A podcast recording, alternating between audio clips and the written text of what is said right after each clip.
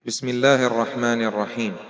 الحمد لله والصلاة والسلام على سيدنا رسول الله وعلى آله وصحبه ومن والاه أما بعد. حياكم الله إخواني المستمعين والمستمعات في كل مكان. وطبتم وطاب سعيكم وممشاكم وتبوأتم من الجنة منزلا. نكمل مع حضراتكم ما بدأنا به من سلسلة في شرح الأربعين حديثا النووية للإمام يحيى بن شرف النووي عليه رحمة الله تبارك وتعالى.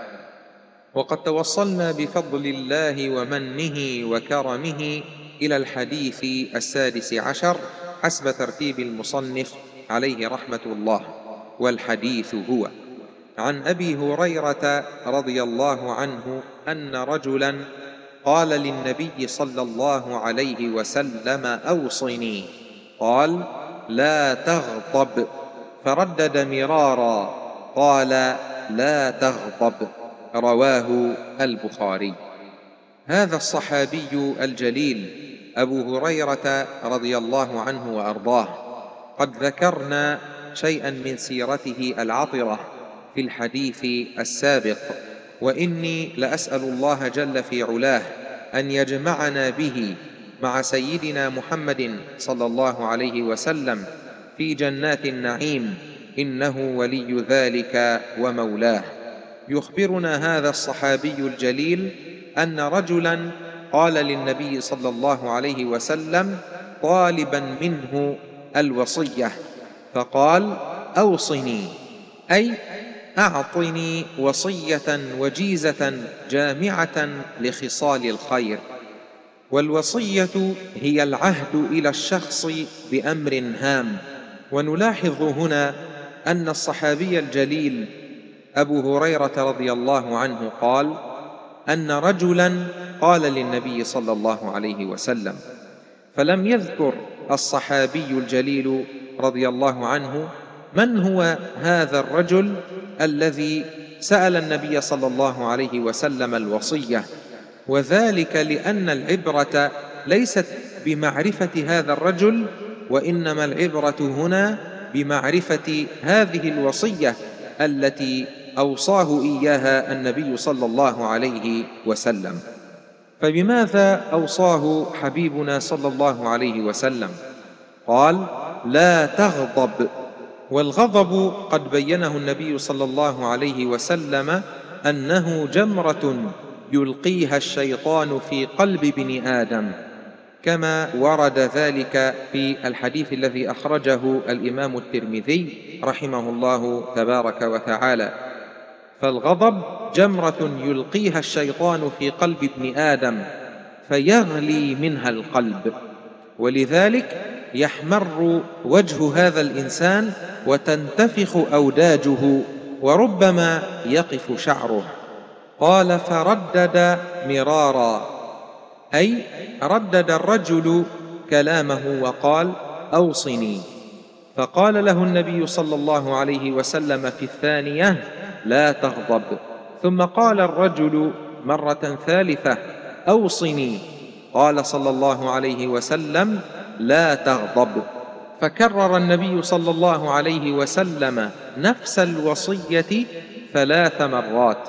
والرجل إنما كرر كلامه طالبا الوصية يريد أن يرشده النبي صلى الله عليه وسلم إلى ما هو أعظم من ذلك. ولكن النبي صلى الله عليه وسلم أصر على قوله لا تغضب ثلاث مرات. لماذا؟ لأن الوصية يجب أن تكون بما تقتضيه الحال. فمن كان على سبيل المثال عاقا لوالديه وطلب منك الوصية فالوصية الحقة في مقامه أن توصيه بعدم العقوق. ومن كان مقصرا بدروسه وقال لك أوصني فالمقام أن توصيه بالاجتهاد. فلذلك لا بد وأن تكون الوصية بما يتناسب مع الحال وبما يتناسب مع مقام الطالب لهذه الوصية أو بما يتناسب مع حال الشخص الذي توصي إليه. ومن هنا يفهم أن النبي صلى الله عليه وسلم لما كرر على هذا الرجل قوله لا تغضب فهم أن هذا الرجل السائل للوصية إنما كانت فيه صفة الغضب. لذلك كرر النبي صلى الله عليه وسلم هذه الكلمة الجامعة النافعة الماتعة. ونهيه صلى الله عليه وآله وسلم الرجل عن الغضب إنما فيه إرشاد إلى كل خير وتحذير عن كل شر. فالغضب يترتب عليه من المفاسد الأمر الكثير مما يغير ظاهر الإنسان وباطنه إلى التغيير السلبي. فيتغير لون الإنسان الغاضب وترتعد أطرافه. وتنتفخ أوداجه وتخرج منه الأفعال من غير ما ترتيب. فلو أن الغضبان رأى نفسه لاستحيا من قبح صورته. ومن تأثير الغضب على الباطن أنه يولد الحقد في القلب والحسد. ويضمر الشخص الغضبان من السوء ما الله به عليم. والغضب كذلك يؤثر في اللسان فتنطلق الشتائم والفحش بالكلام من الإنسان الغاضب الذي يستحي من سماعه ومن قوله أي إنسان عاقل. ثم يندم قائل هذه الكلمات حينما يسكن غضبه والغضب يوصل كذلك إلى أن يقوم الغاضب بالضرب أو القتل وهنا تكون المصيبة أكبر فأكبر. وربما يصل الغضب إلى مرحلة أن الإنسان إذا غضب من آخر فهرب منه. هذا الشخص الآخر قام الغضبان وأوقع غضبه على نفسه فيمزق ثوبه ويلطم خده. وربما سقط الغضبان من شدة غضبه صريعا وقد يغمى عليه وقد يكسر الأواني أو أي شيء في طريقه أو أمامه. وقد يصب جام غضبه على إنسان بريء لا شأن له في هذه المسألة التي اشتطاط غيظا لها. فإذا كان الغضب جمرة يلقيها الشيطان في قلب الإنسان كان لا بد لنا من أن نعرف أن الغضب جماع الشر كله والبعد عن الغضب فيه جماع للخير.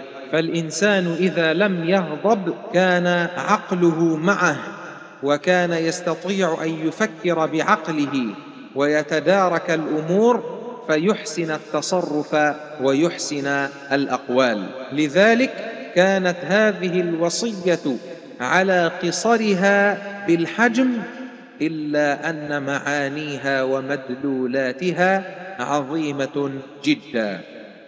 وإذا حصل أمر أغضب الإنسان فكيف السبيل لكبح جماح غضبه؟ وكيف السبيل لإخماد النار التي توقد فيه؟ قد أرشدنا النبي صلى الله عليه وآله وسلم إلى العلاج وذلك من طريقين. من طريق لفظي ومن طريق فعلي. أما الدواء اللفظي إذا أحس الإنسان بالغضب فليقل أعوذ بالله من الشيطان الرجيم. لأن النبي صلى الله عليه وسلم رأى رجلا قد غضب غضبا شديدا فقال إني أعلم كلمة لو قالها لذهب عنه ما يجد. يعني من الغضب. لو قال أعوذ بالله من الشيطان الرجيم. وهذا الحديث أخرجه الإمام البخاري ومسلم. وأما الدواء الفعلي فهو إذا كان الغاضب قائما فليجلس وإذا كان جالسا فليضطجع. وذلك لأن تغير حاله الظاهر يوجب تغير حاله الباطن. فإن لم يفد هذا الأمر فليتوضأ لأن اشتغاله بالوضوء ينسيه الغضب ولأن الوضوء يطفئ حرارة الغضب. ومن الأدوية النافعة لتقليل الغضب أن يغادر الإنسان إذا غضب من أمر أن يغادر المكان الذي غضب فيه. فإذا كان على سبيل المثال في المنزل. وغضب غضبا شديدا وفعل ما سبق من أمور ولم يحد من غضبه فالأفضل له حينها أن يغادر المنزل حتى تنطفئ غضبته وتهدأ نفسه وحتى لا يتسرع بكلام أو بفعل يندم عليه فيما بعد. وهنا مسألة مهمة لا بد لنا من الوقوف معها قليلا. هل كل الغضب مذموم؟ هناك شيء يقال له الغضب لله والغضب لله إنما يكون إذا انتهكت حرمات الله جل في علاه. وهذا الغضب إنما هو سنة النبيين عليهم الصلاة والسلام. فهذا هو أبو الأنبياء إبراهيم الخليل عليه الصلاة والسلام دعا قومه إلى توحيد الله جل في علاه ونبذ عبادة الأصنام فلما لم يستجيبوا له غضب لله تعالى فحطم أصنامهم. قال سبحانه فراغ عليهم ضربا باليمين وقال جل في علاه فجعلهم جذاذا إلا كبيرا لهم لعلهم إليه يرجعون.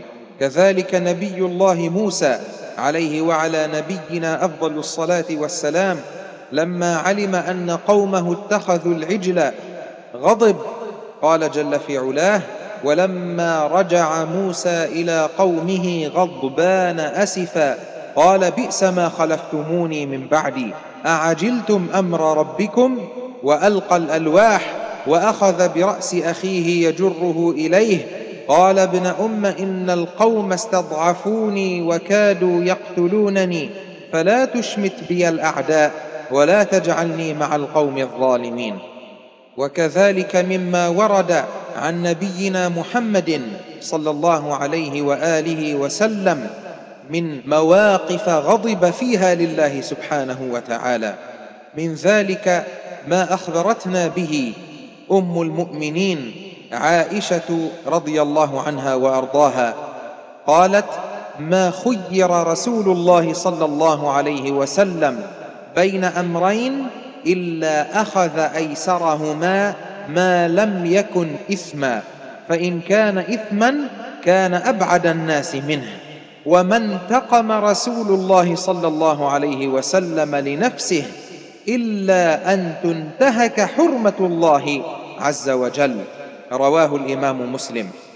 ومما ذكر من الوقائع التي غضب النبي صلى الله عليه وسلم لأجل انتهاك حرمة الله جل في علاه ما أخبرتنا به أم المؤمنين عائشة رضي الله عنها أن قريشا أهمتهم المرأة المخزومية التي سرقت فقالوا من يكلم رسول الله صلى الله عليه وسلم ومن يجترئ عليه إلا أسامة بن زيد حب رسول الله صلى الله عليه وسلم. فكلم رسول الله صلى الله عليه وسلم فقال أتشفع في حد من حدود الله؟ ثم قام فخطب قال يا أيها الناس إنما ضل من قبلكم أنهم كانوا إذا سرق الشريف تركوه وإذا سرق الضعيف فيهم أقاموا عليه الحد. وأيم الله لو أن فاطمة بنت محمد صلى الله عليه وسلم سرقت لقطعت يدها. رواه البخاري ومسلم. كذلك ما أخبرتنا به أمنا أم المؤمنين عائشة رضي الله عنها حيث قالت رخص رسول الله صلى الله عليه وسلم في أمر فتنزه عنه ناس من الناس فبلغ ذلك النبي صلى الله عليه وسلم فغضب حتى بان الغضب في وجهه ثم قال ما بال أقوام يرغبون عما رخص لي فيه فوالله لأنا أعلمهم بالله وأشدهم له خشية رواه مسلم. والأحاديث التي تدل على هذا الغضب الجائز كثيرة ومستفيضة في السنة النبوية. فما هو ضابط هذا الغضب الذي يكون لله جل في علاه؟ المراد بالغضب هنا ألا يخرج الإنسان عن وضعه الطبيعي إلى وضع غير طبيعي فيتعدى بالقول أو الفعل. فهذا الغضب حينها إنما يكون خرج عن كونه غضبا جائزا. كذلك لو أن الغاضب تعدى في أحكامه أو أقواله أو تصرفاته أو أصبح لا يدري ماذا يقول فغطى عليه الغضب فلم يضبط ألفاظه أو زاد في الكلام عن الأمر المراد أو قام بالضرب والتخريب أو أرهب وقتل فكل هذه الأمور إنما تخرج الغضب عن كونه غضبا لله جائزا إلى كونه غير جائز. وقد جاء في الحديث عن أبي هريرة رضي الله عنه أنه قال سمعت رسول الله صلى الله عليه وسلم يقول كان رجلان في بني إسرائيل متواخيين فكان أحدهما يذنب. والآخر مجتهد في العبادة. فكان لا يزال المجتهد يرى الآخر على الذنب فيقول أقصر. فوجده يوما على ذنب فقال له أقصر. فقال خلني وربي أبعثت علي رقيبا؟ فقال والله لا يغفر الله لك أو لا يدخلك الله الجنة. فقبض أرواحهما. فاجتمعا عند رب العالمين جلت في علاه فقال لهذا المجتهد كنت بي عالما أو كنت على ما في يدي قادرا؟ وقال للمذنب اذهب فادخل الجنة برحمتي. وقال للآخر اذهبوا به إلى النار. قال أبو هريرة رضي الله عنه والذي نفسي بيده لتكلم بكلمة أوبقت دنياه وآخرته رواه أبو داود. قال الإمام الحافظ ابن رجب رحمه الله تبارك وتعالى فهذا غضب لله ثم تكلم في حال غضبه لله بما لا يجوز وحتم على الله بما لا يعلم فأحبط الله عمله. فكيف بمن تكلم في غضبه لنفسه ومتابعة هواه بما لا يجوز؟ فلا بد للغاضب لله إذا انتهكت حرمات الله من أن يراعي هذه الضوابط والأمور. ولا بد له أن يكون على معرفة بفقه إنكار المنكر وضوابطه. فمن فقه إنكار المنكر وضوابطه أن يكون المنكر منكر شرعي مخالف للدليل لا من المسائل التي يسوغ فيها الخلاف والاجتهاد. قال شيخ الإسلام ابن تيمية رحمه الله وإذا كانت المسألة من مسائل الاجتهاد التي شاع فيها النزاع لم يكن لأحد أن ينكر على الإمام ولا على نائبه من حاكم أو غيره ولا ينقض ما فعله الإمام ونوابه من ذلك. ومنها أن لا يترتب على الإنكار منكر أعظم منه أو يترتب على ذلك تفويت معروف أعظم منه. وهذه من أعظم الضوابط والقاعدة الشرعية تقول درء المفاسد مقدم على جلب المصالح.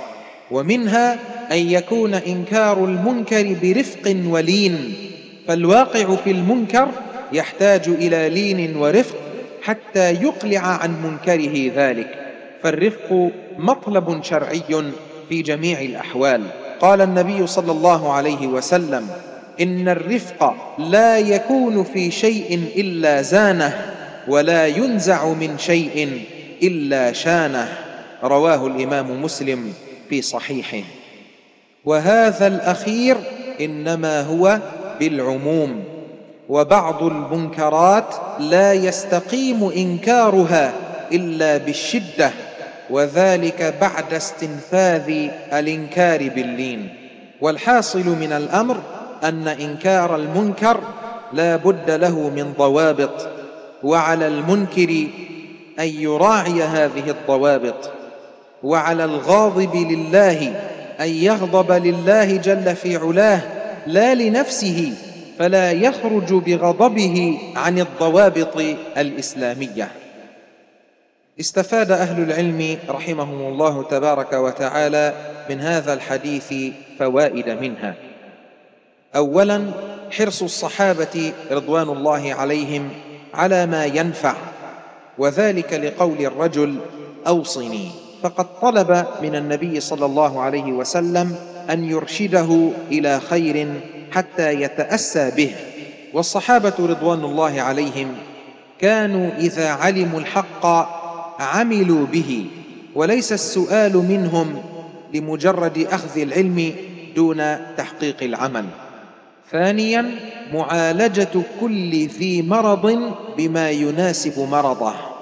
وذلك من كون النبي صلى الله عليه وسلم نصح هذا المستنصح بألا يغضب وذلك بما يتناسب مع حالته إذ أن النبي صلى الله عليه وسلم كرر عليه هذه الوصية مما يدللنا كما ذكرت سابقا أن هذا الرجل كان غضوبا.